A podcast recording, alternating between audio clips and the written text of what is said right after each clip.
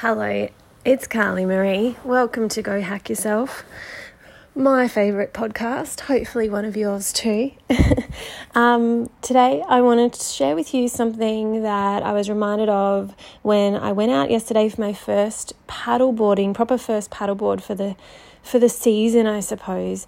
Um, and I had that feeling that you sometimes get when you haven't done something in a little while and you feel a bit rusty. Um, and it reminded me of something about being willing to fall. And I want to share it with you um, because I think that it's helpful and valuable, and I think you'll dig it. I think this will be a nice, quick, little, cool, punchy one. Let's see how we go. So, um, all right. So when you're going out on a paddleboard, whether you've done it before or not, I'm sure you can imagine what it's like. You're standing on this platform that kind of wobbles and you've got to stand up. You've got to kind of, you might start from a crouch or from your knees and you've got to stand up. And that feeling of standing up, pushing yourself up like that, requires trust that you can do it and that you're not going to fall off. But of course, there is a possibility that that board is going to come out from underneath you and that you're going to fall off. And doing anything in life that requires trust, requires taking a risk, something that might succeed or might fail, something where you might, you know, stand up or you might fall. Um, and that can be applied to just about anything in life starting a business, launching a course, um, selling your house, buying a house, having a baby, any number of these different things that you can be doing in your life that feels like, oh, this feels scary. This is something I might fail at. And I was thinking about that as I stood up, that I had this sense of being willing to fall, but not ready to. So, as I, if you think about it, and I want to apply it in the context of, say, launching a course, I know a lot of, um, you know, my clients, they run online courses and things like that.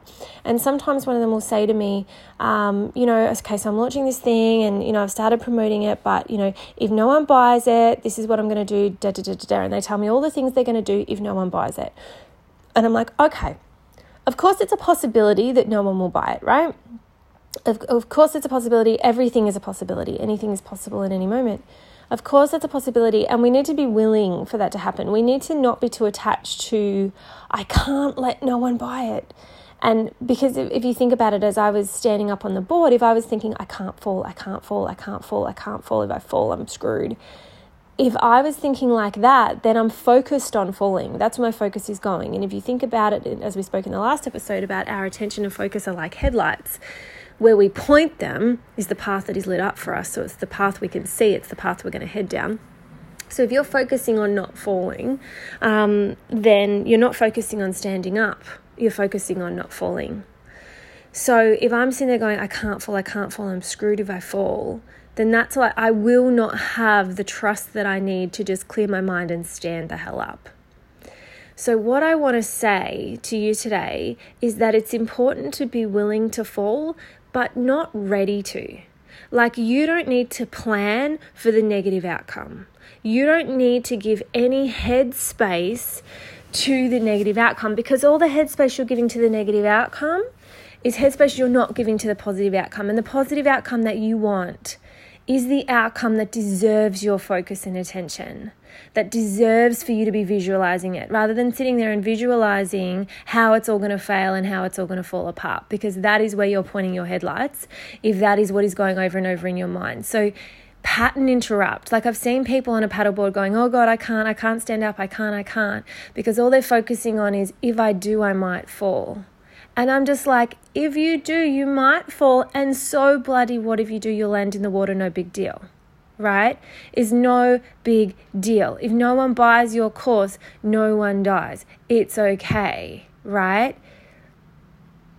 And what will happen? You'll learn from it, you'll get on with it. Don't worry about it. But let's not sit there planning about how it's going to fail because every ounce of headspace you're putting towards that is headspace that you are not putting towards a positive outcome. The positive outcome is what deserves your attention.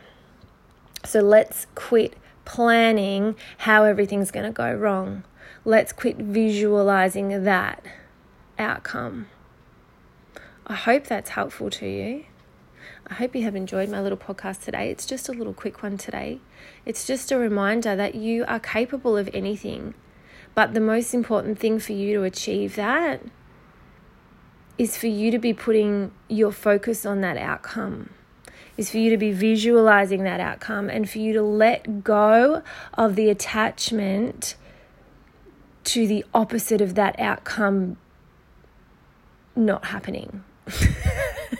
I'm not sure if that makes sense, but I'm not editing out because I think you guys get what I mean.